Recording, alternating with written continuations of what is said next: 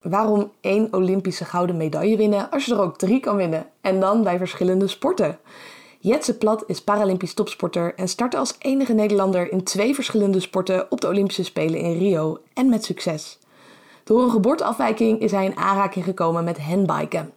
Een handbike begon voor hem als vervoersinstrument, vervolgens werd het een sportinstrument en uiteindelijk een topsportinstrument. Het zwemmen deed hij eerst na zijn training totdat hij besloot dit ook op topniveau te doen door mee te doen met een triathlon.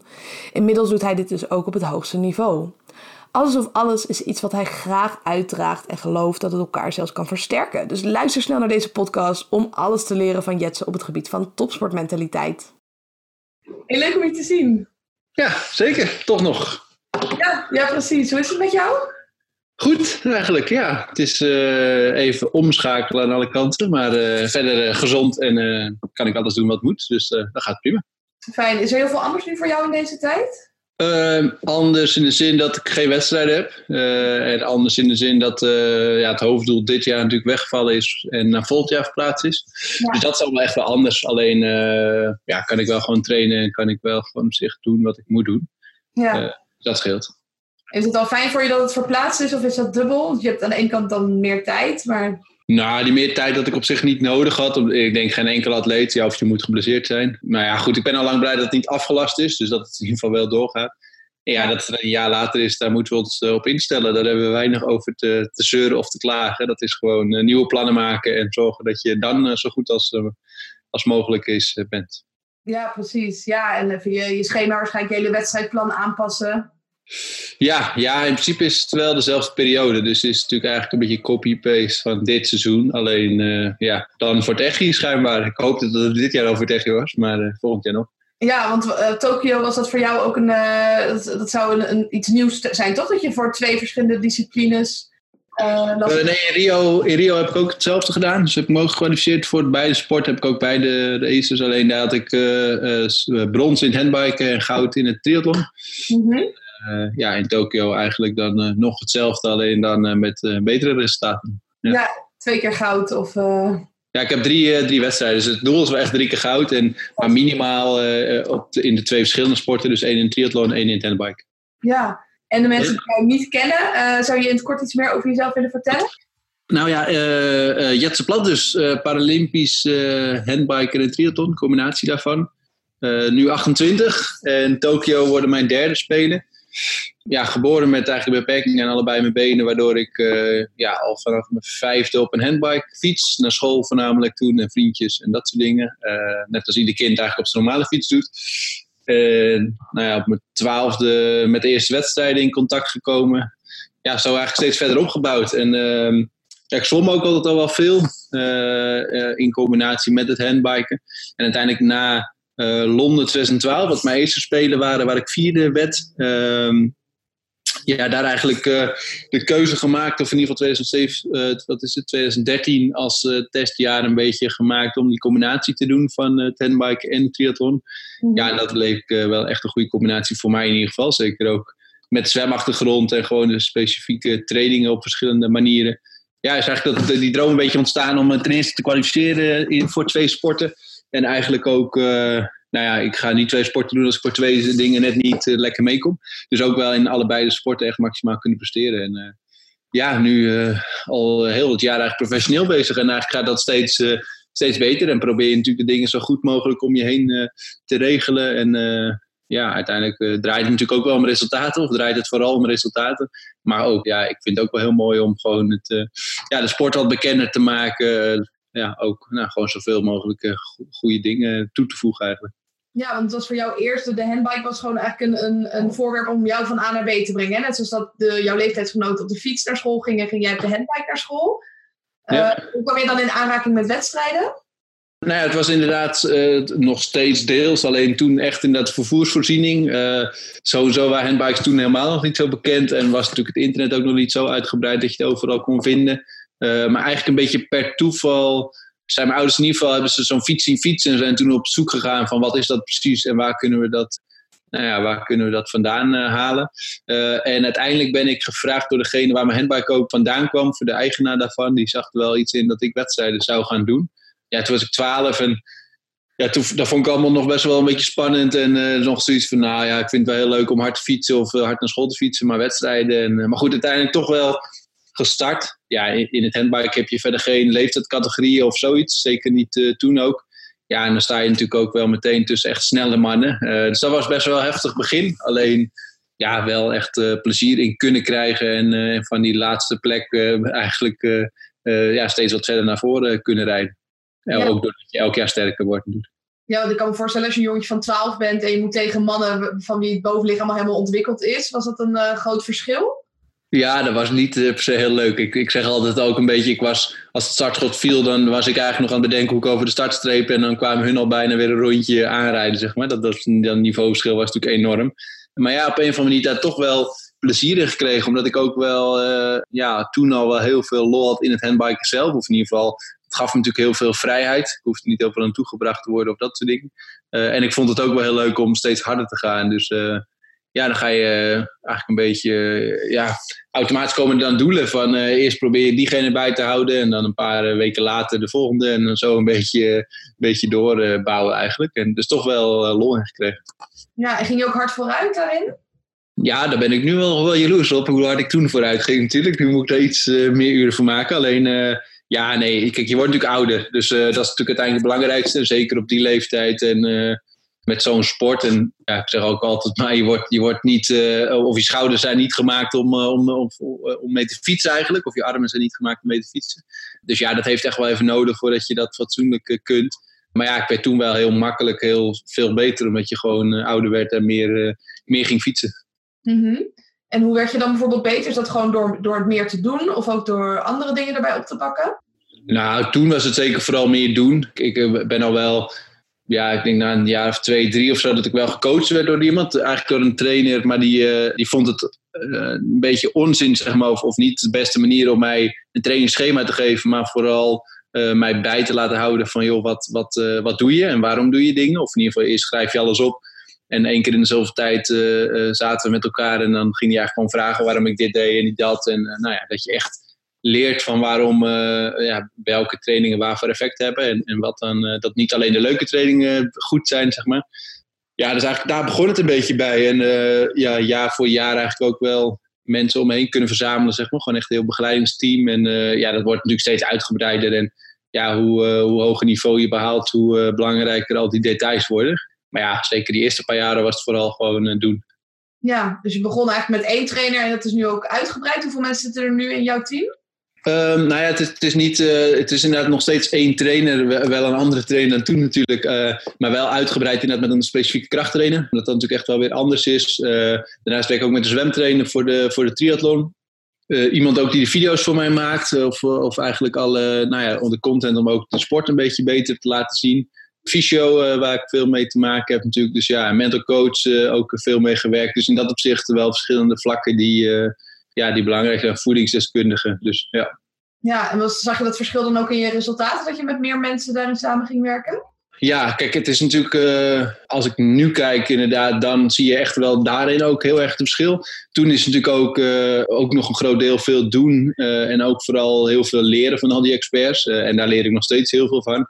Maar ja, je kan dat niet alleen. Er zijn gewoon zoveel aspecten waar je niet zoveel verstand van hebt. En ja, ik, ik, zeg, ik ben dan goed in de trainingen af te werken zoals het moet. En ik heb gelukkig een sterk genoeg lichaam om die resultaten te boeken. Alleen ja, ik heb ook niet alle kennis, of had en heb nog niet alle kennis om al die uh, verschillende dingen te doen.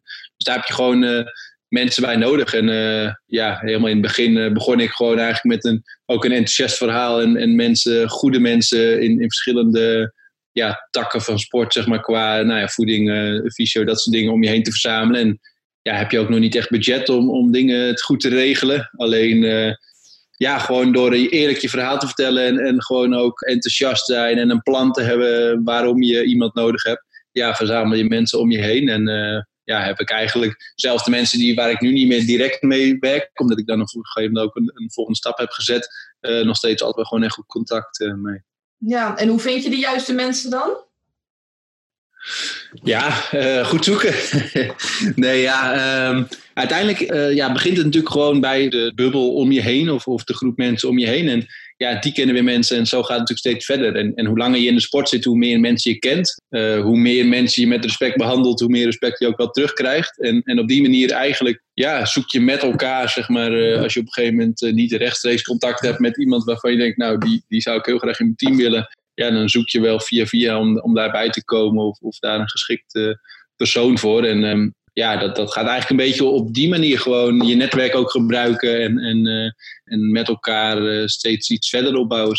Precies, en ook die hulp durven te vragen als ik je verhaal zo hoor. Ja, zeker. Tuurlijk. Je moet, uh, kijk, uiteindelijk heb je in het begin niet zoveel te bieden. Behalve dat je misschien, ja, of behalve dat je natuurlijk een enthousiast atleet bent waar ook potentie in zou moeten zitten. Uh, wat trainers natuurlijk ook wel mooi vinden. Maar uiteindelijk ja, uh, gaat voor niets de zon op. En, en uh, ja, had ik niet zo heel veel te bieden. Dus je moet dat toch echt wel uit enthousiasme doen. En inderdaad ook gewoon naar mensen toestappen. Van kijk, dit, dit is graag wat ik wil. Ik, ik zou je hier heel goed bij kunnen gebruiken. En ja, als iemand dat dan ook graag wil, dan kan je een hele mooie samenwerking aangaan. Ja, tof dat je op die manier ook je team zo hebt uitgebreid. En hij, je deelde ook van, ik ben op jonge leeftijd begonnen. Ik werd steeds beter en beter en beter. En op een gegeven moment stond je ook op de Spelen. Hoe, hoe ging die weg daar naartoe, naar je eerste Spelen? Poeh, uh, ja, ook best wel een lang traject natuurlijk. Omdat ik, uh, wat ik zeg, best wel vroeg ben begonnen. Heel erg ook gericht was op resultaat, zeker in het begin. En ook zeker in aanloop nog naar, uh, naar Londen. ik was natuurlijk nog echt een broekie in de sport. En uh, worden in 2011 mijn allereerste wereldbeker. Nadat ik al heel veel jaren wel zeg maar, nationaal en internationaal gereisd had. En eigenlijk ook in 2011 won ik die door een beetje ja, een alles of niks poging. En, en uh, dat ze me even lieten gaan omdat ze dachten dat ik toch wel stil zou vallen. En dus eigenlijk meer, niet per se omdat ik de beste was, maar misschien op dat moment de slimste. Ja, en, en ik, ik, was altijd ook gewoon enorm zenuwachtig voor wedstrijden. Ik was al een dag van tevoren eigenlijk ja, niet echt te genieten voor de mensen om me heen. En ja, gewoon echt nog een jonge sporter die nog heel veel moest leren. En, uh, en wel wist wat heel hard trainen was. Uh, dat had ik wel geleerd ondertussen. Misschien soms iets te hard. Uh, alleen dat heeft me wel een beetje de bouwstenen gegeven die ik wel nu nog steeds eigenlijk heel erg gebruik. Ja, en, en, en ook daar, het is gewoon echt die weg vinden met de mensen om je heen die er kennis van hebben. Daar leer je natuurlijk van, maar uiteindelijk is het ook veel dingen zelf uitproberen. Echt willen, dat is uiteindelijk natuurlijk ook het belangrijkste. Als je echt iets wilt, dan is er toch een hoop mogelijk ja, en, en eigenlijk op die manier steeds, steeds wat verder. Totdat ik me dan in 2011 kwalificeerde, me, kwalificeerde ik me voor de Spelen. Ja, en dat was voor mij natuurlijk een heel nieuwe ervaring in dat opzicht. Ik was met een talentproject wel in 2008 ook naar de Spelen van Beijing geweest, eh, in China. Uh, om eigenlijk gewoon om de ervaring uh, te proeven, zeg maar. Dus niet als atleet, maar echt als toeschouwer. En om zoveel mogelijk sporten te zien. En uh, natuurlijk ook het handbiken. Ja, en daar heb ik wel echt, toen race, toen, toen race ik wel op enigszins niveau, alleen nog absoluut niet internationaal uh, niveau. En, en daar is wel bij mij echt ook de knop zeg maar, omgegaan om alles ervoor te gaan doen. En ja, ook tussen dat veld te mogen rijden. Ja, precies. Dus door daar te zijn dat je uh, die visualisatie werd aangewakkerd, die motivatie werd aangewakkerd. Ja, kijk, je, je bent gewoon als jong jochie, uh, hou je heel erg van die handbike. En daar zie je die grote kanon eigenlijk aan het werk op, op jacht naar die gouden medaille. En uh, ja, dat was voor mij wel echt een voorbeeld om daar ook naartoe te gaan. En ja, want ik, ik ben nooit, zeg maar, toen ik tien jaar was, heb ik nooit geroepen ik wil Paralympisch kampioen worden of, of zoiets. Alleen uh, toen was het gewoon vooral dat ik de sport heel erg leuk vond en dat ik het ook nodig had uiteindelijk om mezelf natuurlijk te kunnen verplaatsen en dat soort dingen. Alleen uh, ja, in 2008 is dat wel echt die knop daar echt helemaal omgegaan van ja, dat ik wel echt daar naartoe wilde ook. Ja, wat wilde je dan vroeger toen je jonger was? Had je een idee wat je wilde voor de toekomst of geen idee? Nou, nee, niet per se. Kijk, eh, in eerste instantie was het natuurlijk voor mijn ouders, maar ook voor mezelf. Uh, en ik moet zeggen, daar heb ik echt nooit problemen of zo mee gehad. Maar uh, natuurlijk een weg vinden van hoe je alles kunt doen. hoe, hoe, goed kun je zelfstandig zijn? Hoe goed gewoon naar school, naar al dat soort dingen. Gewoon op een valide basisschool, middelbare school geweest ook. Dus in dat opzicht is het echt ja, net, als, net als een normaal kind bijna. Alleen heb je natuurlijk nog iets meer drempels waar je overheen moet om, om, om dingen voor elkaar te kunnen krijgen. Dus ja, toen was het niet per se. Toen was de sport eigenlijk vooral gewoon mijn lichaam zo goed mogelijk geschikt maken, zeg maar, voor. Uh, ja, om, om de dingen te kunnen doen die ik uh, graag wilde doen. Mm -hmm. En welke drempels kwam je dan bijvoorbeeld tegen in het dagelijkse leven?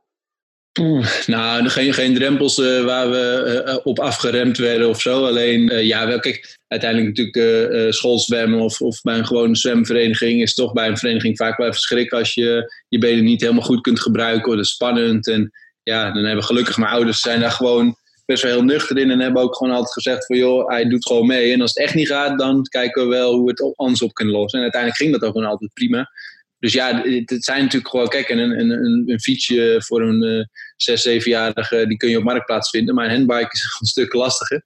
Uh, gewoon niet, zeg maar. Dus ja, al dat soort dingen, dat is natuurlijk wel iets anders. En ja, een prothese die natuurlijk, uh, je groeit heel erg op die leeftijd. Dus die prothese moet continu uh, vernieuwd worden. Ja, allemaal van dat soort dingen eigenlijk. Ja, er komt gewoon meer bij kijken. Ja, uiteindelijk wel. Ja, zeker. Ja. Je zei net ook van, hey, ik merkte toen ik begon met handbiken dat ik vaak ook nog wel wat, uh, wat dingen had. Dat ik bijvoorbeeld zenuwachtig was voor de wedstrijden. Hoe ga je daar nu mee om? Nou ja, ik ben nog steeds zenuwachtig. Uh, dat absoluut. En dat is maar goed ook, want als, als je dat niet meer hebt, dan, uh, dan, dan, gaat er ook iets niet goed. Alleen kan ik er wel wat beter mee dealen, denk ik. Ik ben vooral dan ja, voor mezelf uh, zeg maar zenuwachtig en, en kan op zich nog wel gewoon goed met de personen om me heen omgaan. Behalve natuurlijk als het uiteindelijk echt die warming-up begint en dan weet iedereen ook dat ik gewoon in mijn eigen bubbel zit en, en dat ik mijn dingen moet doen. Maar goed, het is nu wel, in principe ben ik gewoon uh, twee uur voor een wedstrijd nog relatief ontspannen. Terwijl ik al wel die focus aan het opzoeken ben. En, en voorheen was het eigenlijk, ja, je kent wel een beetje die spanningsboog natuurlijk. Uh, uiteindelijk wil je een beetje op dat topje, zeg maar, en, en niet daar overheen gaan. Dus je wil gewoon wel scherp zijn, geen fouten maken. Maar je wil niet zo nerveus zijn dat je helemaal dichtklapt. Uh, wat in het verleden wel, ja, het gaat gewoon heel veel negatieve energie verloren dan eigenlijk in, in de hele voorbereiding voordat je überhaupt begonnen bent. Ja, precies. Uh, ik denk dat ik nu wel gewoon in staat ben, uh, of dat weet ik al zeker, dat ik nu in staat ben om, uh, ja, om, om gewoon op het, op het scherp van de snede te staan op het moment dat we van start gaan. En dat ik dan ook uh, ja, wel, niet, niet te nonchalant ben, gewoon echt scherp, maar geen energie verloren heb daarin. Ja, precies. Gewoon de juiste balans tussen spanning en ontspanning. Ja, ja, en dat is ook gewoon ervaring van wedstrijden racen en, en fouten maken en, en leren. En uh, je voorbereidingen goed doen en al dat soort dingen. En uiteindelijk vind je daar voor jezelf. Kijk, de ene, ene persoon wordt juist heel druk en gaat liedjes zingen en weet ik allemaal wat voor een wedstrijd. En, en de andere, waar ik daar meer onder val, zet een koptelefoon op en, uh, en ga je in mijn eigen gedachten zitten iedereen heeft zijn eigen manier daarin. En, en die moet daar ook mee, om, mee kunnen dealen. En ook als je met meerdere sporters aan het voorbereiden bent en de ene is wel heel druk en de ander juist niet, ja, dan moet je je niet gaan aan irriteren. Want dan, uh, ja, dan gaat er ook weer een hoop energie verloren. Dus ja, dat leer je wel gewoon. Ja, en is dat gewoon met uitproberen bij jou gegaan? Uh, wedstrijdervaring of nog andere manieren? Ja, natuurlijk ook wel vertrouwen krijgen in jezelf, maar ook, uh, ook gewoon wel ja, daar een beetje, nou ook vooral met de mensen om je heen een beetje over kunnen praten. Van wa waarom uh, die zenuwen. En, en natuurlijk niet op dat moment, want op dat moment is er eigenlijk niks goed en, en het enige wat je doet is een beetje snauwen. Mm. Uh, maar je gaat vooral zelf inzien dat het gewoon niet bijdraagt aan een betere prestatie eigenlijk. Dus goed, dan ga je op zoek van ja, hoe kan ik wel die juiste focus en, en dat, dat, dat, wat ik zeg, dat is per persoon. De een gaat het bewijs van een boek lezen en dan zet muziek op. Uh, rustige muziek of juist harde muziek. En, en op die manier ja, ga je gewoon verschillende dingen proberen. Totdat je bij jezelf voelt van... Hé, hey, ik, ik was wel echt op, op, op de juiste moment van de curve zeg maar, hier aan de start. En, en, en als ze helemaal van start gaan, dan is die zenuw over het algemeen relatief weg. Omdat je dan uh, gewoon met je taak bezig bent eigenlijk. En dat zo goed mogelijk uitvoert. Ja, en wat is nu voor jou de ideale, het ideale recept om zo relaxed mogelijk die wedstrijd in te gaan? Nou ja, juist niet te relaxed. Want ik merk ook waar mezelf. Soms heb je gewoon natuurlijk wedstrijden tussendoor die als training gebruikt. En, en als ik daar dan uh, te makkelijk over ga denken, ja, dan ga je ook uh, toch misschien net iets minder diep kunnen gaan. Of, of, of minder foutjes. Uh, of ja, juist foutjes maken, zeg maar. Dus ik heb wel echt heel erg die scherpte nodig. En, en die haal ik altijd wel echt uit, uit gewoon muziek aanzetten. En of zeker voor een tijdrit van een warming-up, uh, een warming-up voor een tijdritprotocol, zeg maar. Ja, dat, daar zet ik altijd echt een speciale playlist op waarvan ik gewoon weet van nou, elke belangrijke tijdrit zet ik weer diezelfde op en kom ik wel helemaal uh, ja, in, in de zone waar ik in wil zijn, zeg maar. Dus uh, ja, ik vind dat ook altijd wel iets heel moois, omdat het gewoon eigenlijk in, in, in die, ja, zeg maar dat half uur ongeveer staat de tijd voor je eigen gevoel gewoon even helemaal stil. En eigenlijk ook tot en met het einde van die tijdrit ja, en, en als je gewoon weet dat je fit bent en als je weet dat je er alles voor gedaan hebt, is dat eigenlijk wel een van de mooiste momenten als, uh, als sporter, denk ik. Ja, ja, en ik hoor eigenlijk hè, in je verhaal van als je maar gewoon goed voorbereid bent en je doet daarna je routine uh, en je hebt die, die goede focus, dan, dan komt het eigenlijk wel goed. Ja, en, en, en, uh, en het ligt natuurlijk een klein beetje aan. Kijk, zeker in het begin, toen kon ik ook heel goed voorbereid zijn en had ik ook heel hard getraind, maar was ik ook nog niet de beste. Uh, en dan is dat natuurlijk in dat opzicht anders. Maar op een gegeven moment ga je er ook gewoon aan wennen of, of, of leren dat als jij er alles aan gedaan hebt en je maakt op dat moment ook gewoon geen stomme fouten, dan is dat ook het resultaat wat je verdient, zeg maar. En uh, En in het begin won ik daar ook nog geen wedstrijden mee. En uiteindelijk dan wel. Alleen, ja, ik had daar wel vertrouwen in gekregen dat het niet beter kon dan dat. En, en, en wat het dan uiteindelijk ook waard is, is dat het. Alleen, ja, dan, dan, ga je, je hebt in ieder geval niks laten liggen.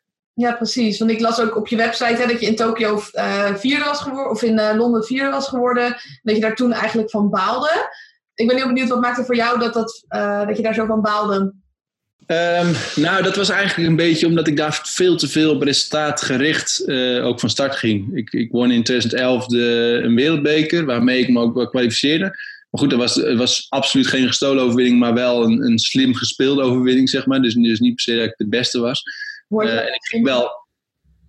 Uh, nou, dat was in de laatste twee kilometer was aankomst bergop ook al, een soort kasseienstrook. En uh, ja, daar ging ik gewoon heel vroeg aan. een beetje een alles of niks poging. Of eigenlijk dacht ik helemaal niet na, maar wilde ik gewoon proberen te demereren. En, en ze, ze lieten een gaatje om. Ik was nog jong, ook nog niet zo. ze kenden me nog niet zo goed. En ze dachten me dat ik toch wel stil zou vallen, want het was best wel een lange, lange klim. Maar goed, dat gebeurde niet. En, en eigenlijk op die manier kwam ik als eerst boven en kwamen hun eigenlijk te laat. Dus goed, ik, ik, was natuurlijk in orde omdat je anders niet als eerst boven kon. Maar ze, heeft, ze hebben me ook wel even laten rijden, zeg maar. Omdat ze dachten dat het toch te vroeg zou zijn. En ja, dus, dus de momenten daarna is het, eh, ja, houden ze je veel beter in de gaten. En dat is nu helemaal met, met in vrij wielrennen je dat natuurlijk ook. En dat is in handbike op zich niet zoveel anders. Je houdt toch de sterke concurrenten in de gaten. Als die gaat, ga je erachteraan. Of als, als die schakelt, schakel jij ook bewijzen van. Uh, en dat ging natuurlijk wel sneller op die manier ook gebeuren. En ja, ik ging toch wel met ambitie ook echt naar Londen om die medaille te behalen. Ja, en als je dan net vierde wordt, is het natuurlijk extra dubbel. Dan kan je soms misschien beter de zevende, achtste worden, dat je er echt niet bij in de buurt zit. Alleen, uh, ja, daar had ik wel even de balen van in. En, en, en was ik ook heel snel het handbike even helemaal zat. En, en daar ging voor mij wel echt een knop om van ja, iets, iets klopt het totaal hier niet. Want, want ik, ik ben altijd uh, heel erg. Uh, de handbike heeft me heel veel gebracht en brengt me nog steeds heel veel ja, en als je dan vierde wordt op je allereerste spelen en, en daar krijg je zo'n knauw van, dan, ja, dan moet er wel iets veranderen. Want dan ga je niet een hele lange topsportcarrière kunnen, kunnen draaien en ook niet met de juiste resultaten. -hmm. En hoe ben je dat toen gaan veranderen?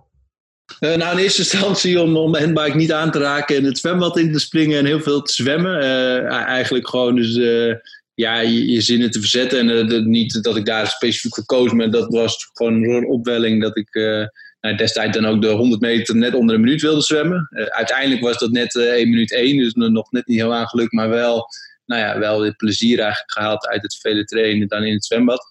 Alleen, ja, zwemmen uiteindelijk is niet de sport voor mij, zeg maar, wat ik alleen maar zou willen doen. Wel voor de triathlon, maar niet, niet dat. En eigenlijk ook tegelijkertijd kwam toen ook werd er bekend dat de triathlon Paralympisch werd in, in 2016 in, in Rio. Dus nog vier jaar te gaan. En daar ook, omdat ik al veel zwom, ja, kwam eigenlijk een beetje die droom om, om te kwalificeren voor twee sporten. En dat klinkt voor heel veel mensen dan van ja, je gaat uh, je een beetje verzetten zodat je nou ja, en nog meer kansen hebt en uiteindelijk nog minder behaalt. maar voor mij gaf het juist wel heel veel extra motivatie, omdat ik gewoon die verschillende trainingsprikkels kreeg. Uh, uiteindelijk moet je natuurlijk nog steeds, uh, is handbiken nog steeds een belangrijk onderdeel van de triathlon ook. En is het gewoon een hele mooie kans uh, om, om te pakken. En hebben we eigenlijk 2000, wat is het, 2013 als, als testjaar ge, gedraaid om te kijken van, nou is, het, is het mogelijk? Is het, is het mogelijk om, om op twee verschillende sporten eigenlijk op hoog niveau te acteren? Ja, en ik werd daar ook zelf, zeg maar, als ik naar mijn eigen waardes kijk, ook gewoon echt beter van. En de structuur klopte beter. Ik, ik kon ook mijn begeleidingsteam wat beter uitbreiden of, of, in ieder geval scherper op inzetten. Ja, dus die hele structuur ging eigenlijk gewoon daardoor beter kloppen. En, en daardoor zijn we eigenlijk daar ook mee doorgegaan. Ja, en je zei 2013 was een beetje een testjaar. hoe heb je dat getest, hoe dat ging? Uh, nou, test eigenlijk vooral om gewoon de verschillende wedstrijden te starten. Dus zowel in de triathlon als in het, uh, in het handbiken die ik al deed natuurlijk. En, uh, en ook de trainingsvormen. Kijk, je, moet, je bent ook afhankelijk van wedstrijdprogramma's. Dus je moet kijken of het, of het allemaal überhaupt mogelijk is in één seizoen om verschillende wedstrijden. Sommige overlappen elkaar natuurlijk. De, de belasting ook op je schouders moet het allemaal goed trekken. Alleen veranderde er op zich niet zo heel veel. Omdat ik het zwemmen deed ik altijd al. Los van, van de hele triathlon. Omdat ik ook gewoon dat voor schouders wel nodig had om soepel te blijven eigenlijk. De krachttraining zat er al in. En, en alleen het wielen, het hardloopgedeelte eh, wat wij in een, in een racerolstoel doen. Eh, dat moest ik technisch nog onder de knie krijgen. Alleen is dat uiteindelijk ook wel echt. Komt het op je schouders en je armen neer qua capaciteiten. Dus ja, dat lag ook niet zo heel ver weg. Dus ja, zo ben ik eigenlijk een completer atleet, denk ik. Ja, die gewoon nog beter getraind was dan dat ik alleen het headbiken deed. Ja, precies. Dus je had, hè, andere mensen hebben misschien het idee van je kan niet al die ballen hoog houden, maar jij merkt eigenlijk, nou, het gaat eigenlijk hartstikke goed. Nou, het, het droeg juist iets bij eigenlijk om betere balans en, en uh, ja, een hele mooie, mooie kans eigenlijk die ik gewoon heel graag wilde, wilde pakken. En, en nogmaals, ik ben wel met mijn team ook echt ingesteld om, om wedstrijden te winnen. Dus we waren ook wel zo realistisch van als ik in, uh, zeg maar in 2014, 2015 niet voor de overwinningen meedeed in beide sporten, uh, dan zouden we gaan kiezen en, en op, opnieuw uh, nou ja, misschien wel de trainingen blijven doen, maar dan de wedstrijden niet doen in een van de twee sporten. Alleen, ja, het liep gewoon heel erg goed en ja, gaf me ook wel veel vertrouwen. Ja, ik kan me zeker voorstellen. En je deelde ook al van op een gegeven moment, ik, ik doe dit fulltime. Het sporten, is dat altijd al zo geweest? Of heb je nog eh, daarvoor ook uh, gecombineerd met werk, met studie? Ja, nou ja, sport überhaupt is, uh, is niet, niet gemakkelijk of niet gangbaar dat je dat natuurlijk fulltime kunt doen. naast ook natuurlijk met het geld erbij te verdienen. Ik heb toen ik mijn opleiding fijnmechanische techniek afronde, toen ben ik parttime gaan werken uh, uiteindelijk bij bedrijven ook die de handbikes en sportrolstoelen leverden. Dus mensen opmeten en uh, ja, custom, uh, custom dingen laten maken eigenlijk voor de, voor de klant. Heel veel plezier in gehad en, en eigenlijk als ik dat nu zou moeten doen nog steeds heel veel plezier in.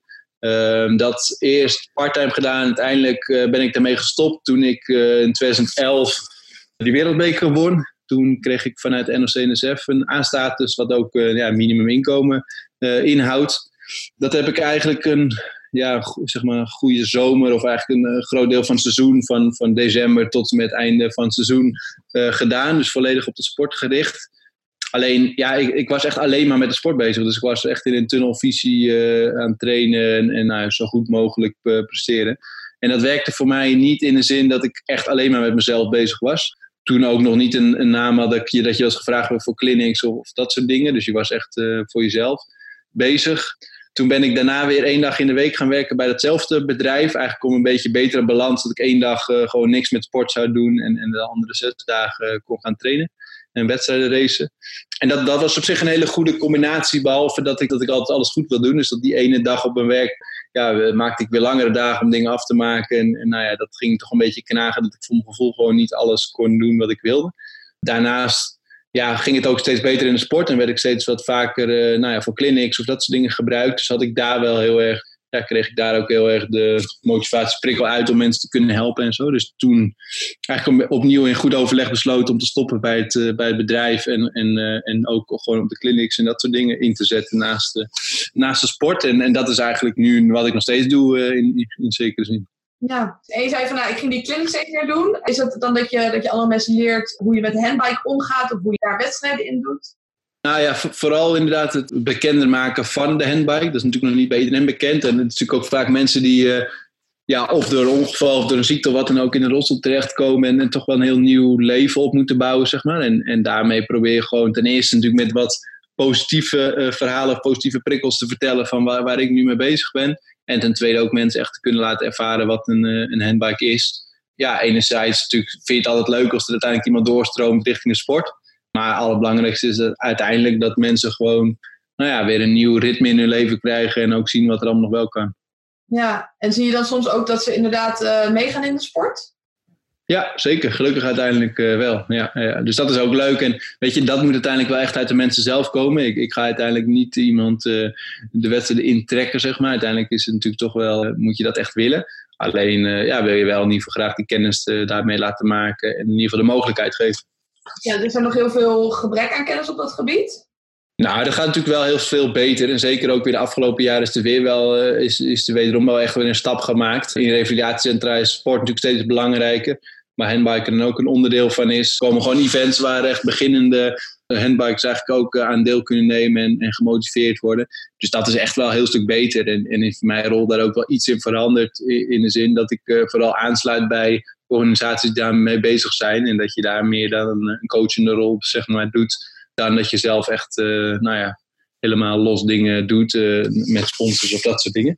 Dus die rol staat wel iets in veranderd, uh, maar uiteindelijk komt het wel op hetzelfde neer. Hoef ik alleen zelf wat minder te regelen en vooral gewoon wel daar nou ja, je kennis delen. Ja, precies. En hoe reageren zij er dan op? Op, op mensen die naar zo'n event gaan bijvoorbeeld? Ja, dat is natuurlijk heel verschillend per persoon en ook in, in welke fase van de revalidatie diegene zit en, en wat voor soort persoon het is. Maar ja, natuurlijk, uh, ik heb nog niet iemand gehad die heel zaggerijnig was als die mij zag gelukkig. En anders zie ik ze waarschijnlijk niet meer. Dus nee, ik denk op zich, kijk, ik ben ook niet een opdringerig iemand. En ik, ik ben, daar vooral ook voor hen om, om te helpen en, en, en gewoon wat kennis te delen. Ja, en ik, ik bedoel, als ik naar mezelf en naar mijn ouders kijk, die waren ook heel erg blij als ze destijds iemand hadden die al wat verder was in het hele traject en, en die ze gewoon wat wegwijs maakte.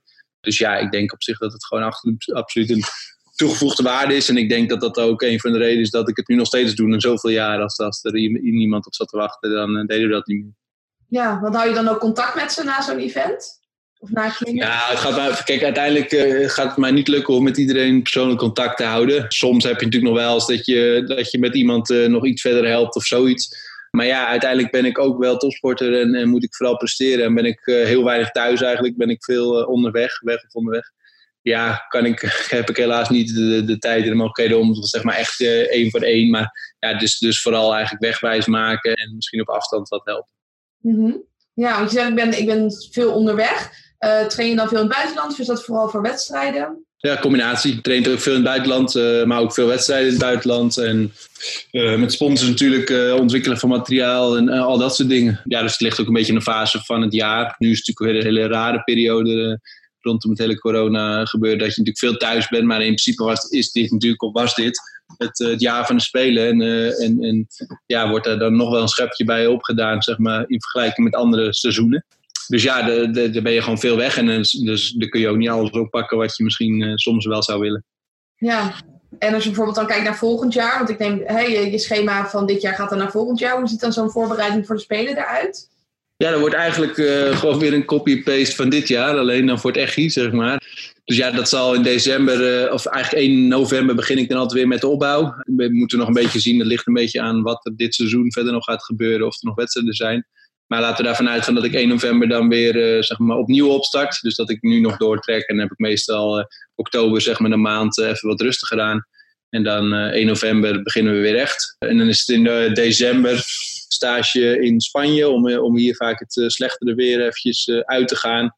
Ik was dit jaar, en dat zal ik ook komend jaar weer doen, op een hoogstage in Namibië, in Zuid-Afrika, met de Olympische triathlongroep. Dus was ik eigenlijk als enige Paralympier nou ja, bij Olympische atleten om ook mijn eigen niveau natuurlijk weer verder vooruit te helpen. Dan in maart in Spanje wederom voor een trainingsstage. En begin maart was ook mijn eerste wedstrijd gepland. En vanaf april eigenlijk alle andere wedstrijden. En dan is er in juni, augustus, juli, augustus nog een, uh, een trainingsstage in Livigno. Uh, op hoogte wederom. En dan zou ik, wat was het, 16 augustus zou ik naar Tokio vliegen. daar wat warmtevoorbereiding nog. En dan nou ja, einde van die maand zouden spelen beginnen.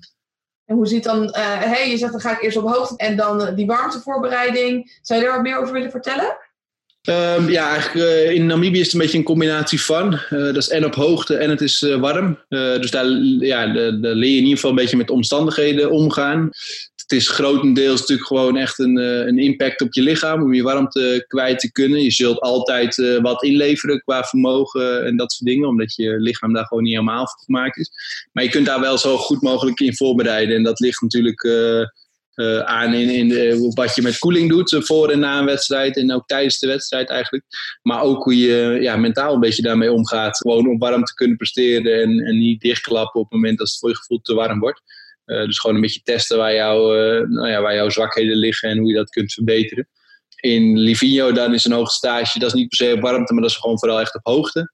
En eigenlijk is het dat we vroeg naar de Japan gaan om, om, om gewoon echt aan het weer te wennen. Uh, ik denk dat veel mensen het herkennen als je gewoon bij wijze van op vakantie gaat. En, uh, en dat je de eerste twee dagen een beetje, uh, als je in een warm oord bent, zeg maar, dat je de eerste twee dagen daar best wel last van hebt. En dat je na een aantal dagen daar gewoon veel beter mee om kunt gaan.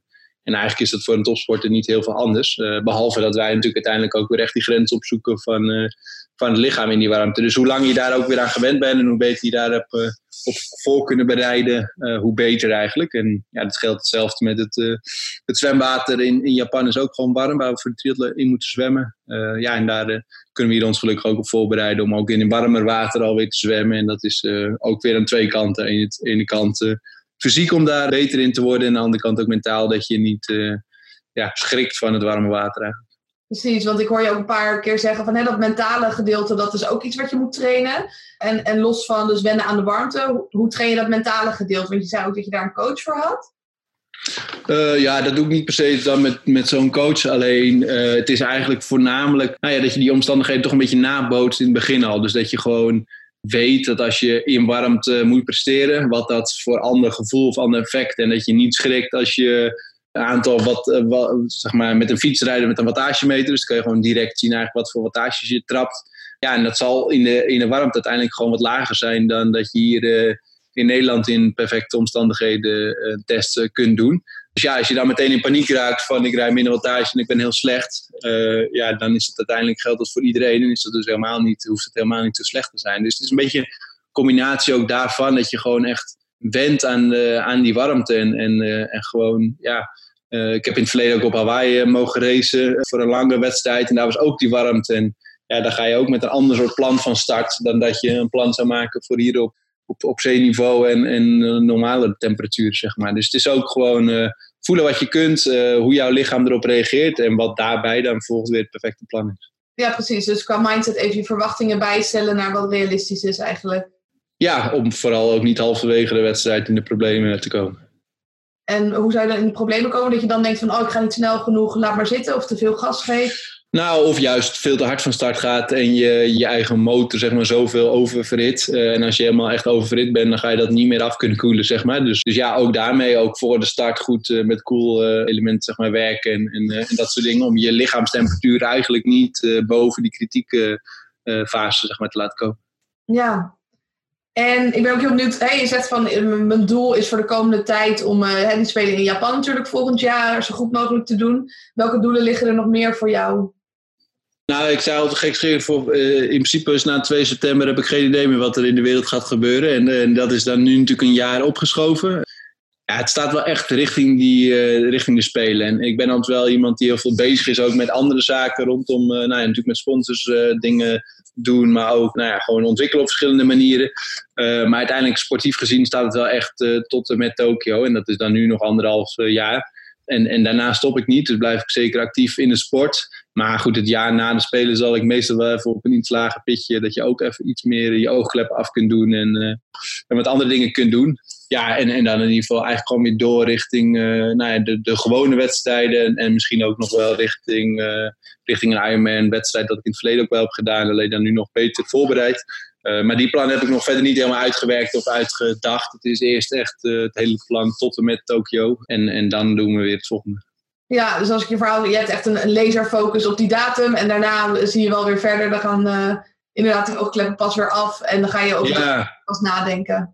Ja, dat, dat, dat, dat heeft voor mij in ieder geval niet zo heel veel zin. Omdat ik, ja, uiteindelijk willen we gewoon in, in Tokio, wil ik persoonlijk ook in Tokio een heel goed resultaat neerzetten. Daarvoor is van belang dat je alle dagen tot die datum, zeg maar, alles doet wat je kunt. En uh, ik ben absoluut niet iemand die me verveelt of die in een zwart gat komt. Dus ik heb genoeg andere dingen. Alleen ja, het is wel echt tot en met die datum is gewoon uh, alles gepland. En ja, nu is het natuurlijk weer even wat anders. Want we moeten echt weer schakelen. En, en is het nog een beetje een vraagteken wat er de komende twee, drie maanden gaat gebeuren. Uh, maar uiteindelijk, ja, als we zeg maar weer in deze winter gaan komen, dan, dan is het weer eenzelfde traject eigenlijk als waar ik aan begonnen was. en dan hopelijk natuurlijk wel echt met spelen als einddoel. Ja, ga je trainingen nu gewoon door? de trainingen thuis? Um, ja, wel op een iets aangepast, uh, aangepaste vorm. Maar ik train qua uren sowieso evenveel. Alleen er zit er iets minder intensiteit in. Waar je eigenlijk nu juist daar opschakelen qua intensiteit. Ja, blijft dat nu een beetje op, uh, op fit blijven en de basis weer op orde brengen. Wat op zich al op orde was. Alleen ja, die keuze die heb je nu niet echt. Dus we hebben natuurlijk nog wel wat testmomentjes er zelf ingemaakt. Zeg maar, om, om zelf scherp te blijven en je willen te blijven ontwikkelen. Alleen er staat geen druk meer op van wedstrijden of zo. Dus het is absoluut wel iets anders dan wanneer Tokio nog gewoon dit jaar zou zijn. Ja. En hey, je zegt van ik, ik ben in ieder geval bezig met dan, dan het rijden zelf en ook naar de gym. En ik zag al wat toffe filmpjes voorbij komen dat je in de ringen hing. En hoe, hoe zorg jij dat je, dat je fysiek ook sterk blijft? Wat voor dingen doe je allemaal? Nou ja, gelukkig heb ik in het thuis gewoon de faciliteiten. En dat was eigenlijk ook een van de dingen, eerste dingen die ik in mijn huis toen op orde had gemaakt. Was de ringen eh, of een, een punt in mijn huis waar ik de ringen op kon hangen. Uh, maar die heb ik eigenlijk nooit gebruikt. Omdat ik eigenlijk altijd gewoon in de sportschool train met mijn trainer en dat soort dingen. Dus thuis, uh, thuis is thuis en thuis is rust, zeg maar. Maar nu komt dat goed van pas. Dus qua krachttraining kan ik op zich, nou ja, ook met uh, Matrix, die eigenlijk dan de, de hele uh, de krachtspullen hier neerzet, zeg maar, in ieder geval voor de periode zo lang nodig, kan ik gewoon niet trainen. Uh, en ben ik gelukkig natuurlijk ook een, een duursporter, dus kan ik uiteindelijk gewoon nog, fiets ik nog steeds buiten. Alleen dan wel, maar natuurlijk mag ik nog wel buiten fietsen. Het zwemmen kan ik bij mijn trainer, die heeft een, een zwembad met een endless pool. Dus eigenlijk zo'n streamer ja, waar ik gewoon kan, kan zwemmen. Dus ja, in principe, en het wielen is ook gewoon op de weg. Dus in dat opzicht kan ik eigenlijk gewoon alles doen. Behalve dat natuurlijk de druk van de wedstrijden nu een beetje af is. En ja, dat is als sporten wel gek soms. Omdat je natuurlijk uiteindelijk train ik zoveel om wedstrijden te kunnen winnen. En die wedstrijden zijn er voorlopig niet. Ja, dus die druk kan ook juist wel fijn zijn van de wedstrijden. Ja, je moet natuurlijk uh, als, als topsporter ben je uiteindelijk iedere dag echt wel bezig om beter te worden. En dan heb je natuurlijk uiteindelijk wel uh, doelen nodig om naartoe te werken. En dat doel is nu natuurlijk wel weer gezet over anderhalf jaar. Uh, maar dat is wel ver weg. Dus je zult nog wel op korte termijn ook wat, wat punten neer moeten zetten waar je naartoe wilt werken. En waar je bepaalde dingen ja, wilt behalen. Uh, want anders ja, is het gewoon te ver weg. Dat, uh, uiteindelijk heeft ieder mens dat. Je kan, je kan wel heel leuk een doel neerzetten over heel ver weg. Dat je over drie jaar vier kilo af wil vallen, bij wijze van. Maar als je daar niet wat tussendoelen voor stelt, dan zit je s'avonds op de bank met een pak koek en dan eet je toch die pak koek want die denkt het toch pas over een paar jaar. Dus ja, dat werkt bij een sporter wel een beetje hetzelfde in dat opzicht. Ja, je, hebt gewoon wat, wat, ja, wat meer tastbaardere doelen nodig op korte termijn. En ja, dat, als, als, dat kunnen wij dan, zeker met de fiets bijvoorbeeld, kan ik dat gewoon in testjes stoppen. Dus gewoon dat ik bepaalde testen doe, bepaalde wattages wil, wil rijden. En, en zo zoek je je prikkels wel op. Uh, dus dat komt op zich wel goed. Alleen ja, uiteindelijk wil je wel wedstrijden racen. Ja, precies. Die kleine uitdagingen zijn leuk voor even. Maar uh, voor de langere termijn zijn die wedstrijden een grotere druk, kan ik me voorstellen, dan uh, die wedstrijdjes met jezelf. Ja, want die, ja, die wedstrijd voor jezelf doe je voor jou, voor je trainer en nou ja, nog eventueel iemand die het ziet, bewijs van, maar verder niemand. Uh, ja, dat is, dat ga je, dat, dat, daarvoor ga ik me niet iedere dag uh, helemaal uit elkaar trekken, bewijs van, of liggen heel vroeg op bed of al dat soort dingen. Dus ja, de, daar heb je, je hebt wel weer zin om, om te mogen racen tegen concurrentie. Ja, merk je dan ook dat je geneigd bent om te verslappen als die druk een beetje wegvalt? Nou, nee, eigenlijk valt dat alles mee. Ik had wel, eigenlijk zou mijn seizoen in maart beginnen, triathlon Abu Dhabi. Uh, en die ging al niet door. Dat werd eigenlijk kort nadat ik van hoogtestage terugkwam, werd dat ook beslist dat dat al niet doorging wegens de hele corona. Uh, maar toen was het in Nederland eigenlijk nog helemaal niet zo aan de orde. Toen heb ik eigenlijk wel even een week dat ik uh, echt moeite had om mijn training af te werken, omdat ik gewoon heel veel zin had in die wedstrijd eigenlijk. Ja, dus toen heb ik eigenlijk wel die week gehad dat ik er eventjes wat minder zin in had, zeg maar. Alleen ja, toen het hier in Nederland uiteindelijk, uh, of ik zat in Spanje en toen hals over kop voor Spanje eigenlijk terug naar Nederland, omdat het daar ook op slot ging. Toen had ik mijn tik misschien al wel een beetje gehad en, en toen was ik al, ja, had ik al wel de motivatiedoelen een beetje uit de training en zo. Dus op zich heb ik geen training overgeslagen omdat ik er geen zin meer in had. Dat niet. Nee, en op de andere gebieden, wat je zei van hè, dat het op tijd slapen en het focussen, lukt het je ook om dat vast te houden? Uh, nou, in zekere zin uh, lukt dat, maar ik ben niet zo strak meer dat ik nu echt om half tien in bed wil liggen. En als ik een keer wel een, een tv-programma wil zien of zoiets, uh, dan blijf ik dat wel gewoon kijken. Dus, dus de, de, ja, de touwtjes zijn gewoon wat losser eigenlijk. Dus het is niet ja, het heeft ook niet zoveel zin om, om nu zo strak aan het, aan het regime vast te houden, omdat het nu nog anderhalf jaar gaat duren in plaats van nog een half jaar. Dus je zult fit moeten blijven, eh, nog steeds wel beter kunnen worden, maar ook wel weer klaar voor als je zo meteen wel weer die oogkleppen op moet doen en, dat dan weer doortrekt tot volgend jaar. Dus uh, ja, het is, het is wel iets vrijer dan anders. Alleen ja, uiteindelijk. Het is, het is nu weer een beetje een soort novemberperiode voor mij. Wat ik normaal in november heb, als ik weer opstart met alle trainingen, met het schema, alles daaromheen dan is het ook belangrijk dat je je ding doet wat je moet doen. Maar als er af en toe een keer eh, een uitstapje is, is het ook helemaal niet zo erg. En dat is nu een beetje de fase waar ik in zit. Alleen daar wil je in eh, april liever niet in die fase zitten. Maar ja, dat is voor de hele wereld. Dat geldt voor iedereen. Precies, ja, nee, ik heb nog niemand gehoord van, oh, je PA zit natuurlijk met z'n allen in, uh, in quarantaine. Maar ja, fijn dat bij jou in ieder geval zoveel mogelijk door kan gaan. En los van de hele quarantaine ben ik ook heel benieuwd. Hè? Uh, vakantie, is dat iets bij jou wat aan de orde is? Of zeg je van nee, dit, dit is echt meer een fulltime job? Uh, nou, normaal gesproken heb ik eigenlijk aan het einde van het jaar uh, vakantie soort van. dus meestal heb ik twee weken dat ik niet train.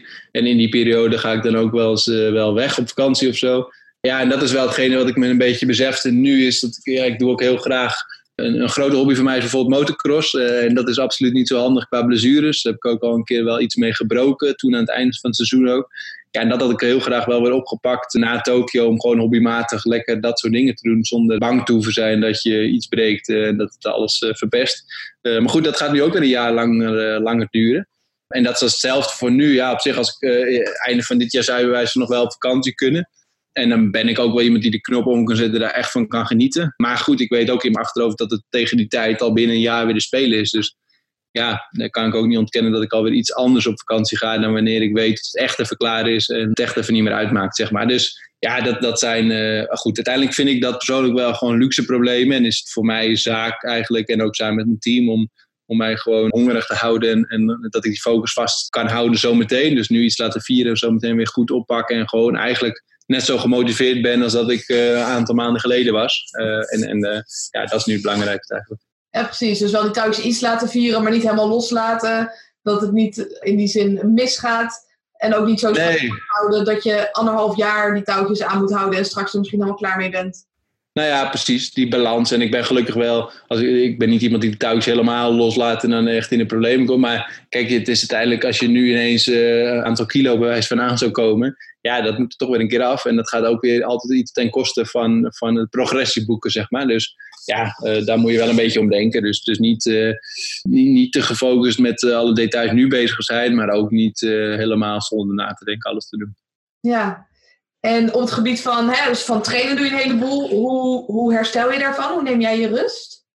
Nou ja, ja, rust natuurlijk gewoon in de zin van het, dan niet trainen en daarmee rust, maar ook wel veel met voeding. Uh, zorgen dat je op tijd ook na je training altijd uh, alles weer op orde hebt.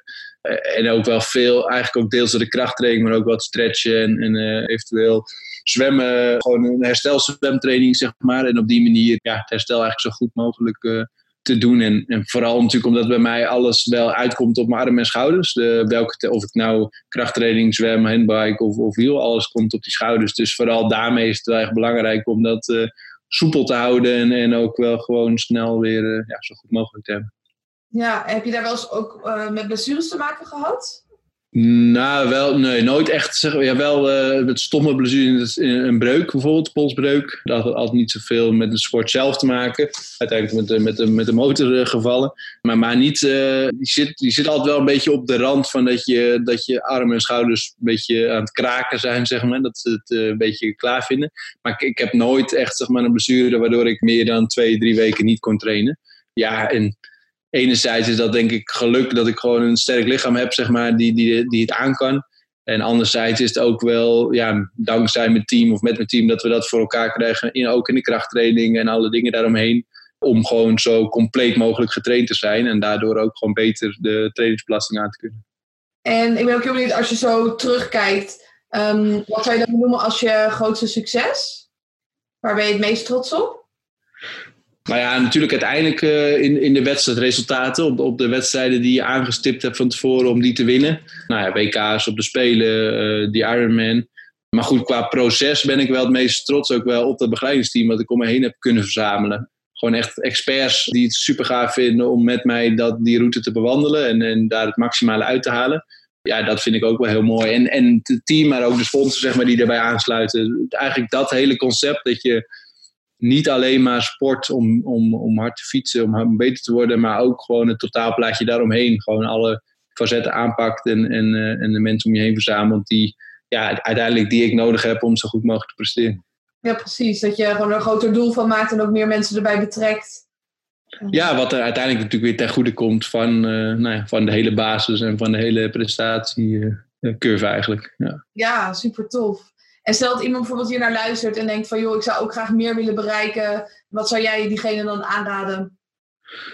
Uh, nou ja, het belangrijkste is eigenlijk dat je er zelf wel echt in gelooft en dat je het ook echt wilt. Mensen roepen altijd uh, dat ze hard aan het trainen zijn. Of, uh, nou ja. Maar uiteindelijk moet je het niet naar je omgeving roepen als je het zelf er niet achter staat. Dus in eerste instantie moet je iets willen. dus moet je nou ja, of, of, bepaalde resultaten kunnen boeken in de sport. Of resultaten met je lichaam kunnen bereiken qua afvallen, spiermassa of zoiets. Vervolgens moet je gaan kijken hoe ga ik dat bereiken. En, en ik denk dat er weinig mensen zijn die dat alleen kunnen in topsport ken ik in ieder geval niemand die het alleen zou kunnen. Dus ja, daar ga je kijken, oké, wie, wie zou me hierbij kunnen helpen? En dan heb je natuurlijk heel veel nou ja, experts ook. Gewoon als je op internet gaat zoeken kun je genoeg vinden. en, en, is er ook gewoon belangrijk dat je een klik hebt met die bepaalde persoon die de kennis heeft, maar ook nou ja, dat je daar ook echt in gelooft en, en prettig mee samen kunt werken ja, en dan eigenlijk met elkaar een beetje een stappenplan. Uh, jij moet vertellen wat je wilt, hoe je dat denkt uh, dat goed is. En vervolgens ook met zo iemand dan echt een plan te maken. Oké, wat is echt goed, wat is realistisch en, en hoe ga je het ook volhouden. Uh, iedereen kan wel een, een, aantal weken, aantal maanden iets doen. maar ik denk uiteindelijk dat het het mooiste zou zijn als je dat gewoon in je systeem komt. En dat je op een gegeven moment de andere dingen ook niet echt meer gaat missen, zeg maar. Die je misschien in het verleden minder goed deed. Ja, dus het is een beetje een combinatie wel daarvan, denk ik. Maar vooral echt wel beseffen van wil ik het echt en waarom wil ik het echt. En, uh, en hoe, nou, dan moet je ook bereid zijn om er uh, dingen voor te laten. En, en hoe langer je ermee bezig bent, hoe minder het gevoel is dat je echt dingen ervoor hoeft te laten, denk ik. ik dat dat, ja, dan op een gegeven moment merk je wel de beloning, zeg maar, wat je ervoor terugkrijgt. Precies, ja. En wat je ook uh, indirect zegt is van... Hey, je begint met motivatie en op een gegeven moment wordt het discipline gewoonte... en hoef je daar helemaal niet meer over na te denken. Ja, maar dat heeft wel tijd nodig en, dat gaat ook uh, niet vanzelf, zeg maar. Dus uh, ja, dat, de, ja, eigenlijk dat heb ik niet zo heel veel aan toe te voegen. Het, is, het, is, het gaat allemaal niet heel makkelijk en dat is voor sporters niet anders. atleten die wedstrijden winnen of zo, soms oh, dat is makkelijk praten, want jij bent heel goed. Ja, iedereen doet het op zijn eigen niveau en, en voor iedereen zijn andere dingen belangrijk. Dus ja, je moet er gewoon zelf in geloven en het zelf echt willen. En, en dan, ja, er zijn, er zijn heel veel dingen mogelijk. Ja, en ik las al ook op je website een quote van hè, een paar jaar geleden had ik nooit gedacht dat ik dit kon bereiken. En je zegt het is wel heel belangrijk dat je in jezelf gelooft. Hoe ben je dat geloof gaan versterken in jezelf? Nou ja, door eigenlijk continu een beetje die tussendoelen te maken. Uh, en als je die doelen dan haalt, soms ook niet haalt en vervolgens weer iets verderop moet plannen om hem alsnog aan te halen. Ja, dat geeft mij altijd wel echt de motivatie. En nogmaals, kijk, nu ben je al heel veel jaar aan het trainen. En zijn het, uh, moet je heel veel doen om een heel klein beetje progressie te maken. Maar zelfs dan geniet je er wel extra van als je die progressie toch kunt maken. En uh, ja, soms word je er ook helemaal gek van. En soms denk ik, ik heb er even geen zin meer in. Maar ja, dan helpt ook wel weer die groep mensen om je heen waar je gewoon veel vertrouwen in hebt en waar je mooie dingen mee kunt uh, bereiken. En dat, ook dat, los van dat je zelf de kennis niet hebt, is het ook wel mooi om het met iemand te doen. En dat dan ook met iemand, uh, nou ja, dat diegene ook beseft wat je er allemaal voor gedaan hebt, zeg maar. Ja, precies. Dat je ook een stok achter de deur hebt en mensen die je ondersteunen. Ja, ja precies. Uh, uiteindelijk uh, zijn mensen toch deels groepsdieren en, en uh, hebben we toch elkaar wel nodig om. kijk, als ik, als ik sport en er is niemand die kijkt of niemand die. Ja, dan is het op een gegeven moment ook, een, ja, dan is het ook maar een beetje saai. Dan kan ik het ook net zo goed hier op Schuurzel er in mijn eentje gaan doen. Ja, je wilt toch iets met elkaar bereiken en met elkaar het kunnen vieren. Ja. Jij, jij nog bepaalde dingen om mee af te sluiten? Um, nou, volgens mij hebben we best wel een hele hoop gehad. ik heb niet per se iets wat, wat nog mis. Nee. nee.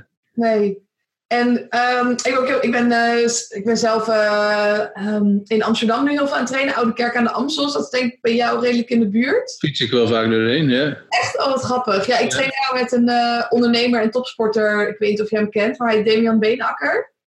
Oké, okay, nee, geen idee. En we zijn samen bezig om gewoon daar ook topsporters uit te nodigen. ook zeker een beetje na de quarantaine. Om daar een keer te komen trainen. Hij heeft daar een, een sauna, een ijsbad. lijkt het je leuk om een keertje langs te komen? Ja, maar uh, dat zal wel na Tokio zijn, denk ik. Voor die tijd zal ik niet zoveel van dat soort dingen. Maar daarna, dat, dat, dat, altijd leuk. Altijd leuk om nieuwe mensen te ontmoeten. Ja, ja precies. Oh, superleuk. Ja. Ja. ja dus dat is helemaal goed. Ja, leuk. En dan 2021, die Tokio dan daarna. Ja, ja, dat eh, wordt er weer allemaal een jaar opgeschoven helaas. Ja, ja. inderdaad. Ja, ik kan me voorstellen. Ja, ja maar uh, nee, zeker. Maar uh, kijk, voor die tijd kreeg ik natuurlijk best wel vaak van dat... En ik kan gewoon niet heel veel zijstappen, zeker qua trainen, maken. Omdat je wel vast wilt houden aan de dingen die je aan het doen bent. En niet veel risico wilt nemen op andere dingen die dan wijs van niet goed gaan. Daarom bijvoorbeeld laat ik de crossmotor ook in de schuur staan en al dat soort dingen. Ja, dat zijn, dat zijn misschien wel dingen die ik voor moet laten. Alleen ja, als ik overal dan wel allemaal andere dingen ga doen, dan ga ik uh, mezelf het niet kwalijk kunnen, of, uh, kunnen accepteren, zeg maar, dat ik nou ja, misschien iets heb laten liggen omdat ik iets wilde proberen wat niet per se handig was. Dus vandaar. Ja. ja, ik heb het zelf, ik heb dan powerlift als topsport gedaan. Op een gegeven moment ben ik toegestopt met de rugby, want dan deed ik, ik deed ook van alles en nog wat ernaast. En dan moet ik de keuzes gaan maken van oké, wat, wat is handig om te doen en, en wat is niet handig om te doen. om in ja. focus op één ding. Ja, wat je leuk vindt, maar ook uh, ja, uiteindelijk moet het wel iets bijdragen aan het grotere doel, zeg maar. Dus dan, ja, dan hoort keuzes maken er soms wel bij. Ja, ja is dat, uh, krijg je veel keuzes daarin uh, die je moet maken of valt het wel mee? Nou, nee, op zich, kijk, nu doe ik al een aantal jaren iets op sport en dan worden keuzes steeds makkelijker of zo makkelijker. Maar ja, dan, dan zit het ook in je systeem dat je, kijk, verjaardag of zo, dat mis ik ook in dat opzicht helemaal niet. En dan vragen ze me ook niet zo vaak meer, want ze weten toch dat ik er of niet ben of dat ik in bed lig. Dus ja, dat maakt het op een gegeven moment wel makkelijker. En, en ik weet gewoon als ik vrienden dat ze dingen wel zie, dan is het ook gewoon goed. En weten ze wat ik aan het doen ben en waarom. En, en dat het altijd gewoon goed is. Dus ja, dat, dat, uh, dat is gewoon een deel van. En, uh, en ja, weet je, je krijgt er ook zoveel mooie dingen weer voor terug. Dus ik zie dat nooit echt als, als opoffering of zo. Nee, ik had gewoon, voor mij was het ook wel makkelijk om een referentiekaart te hebben voor je keuzes. Van, hey, ga je er meer gewicht door tillen? Ja, oké, okay, dan doe ik het wel. Nee, oké, okay, dan doe ik het niet. Dat is nou ja, dat is de belonenfactor die je mensen moet hebben. Ja, je moet natuurlijk ja. uh, wel merken dat het, uh, dat het iets oplevert. Ja, inderdaad. Ja. Nou, hartstikke bedankt hiervoor. En ik ga in ieder geval alles aan de slag. En ik zal een seintje geven als het online staat. Misschien als je leuk ja. delen, uh, doe het gerust. Dat, ja, zeker. Yes. Goed. En, nou, hey, succes ermee dan. Dankjewel. Oké okay dan. Is goed. Doeg.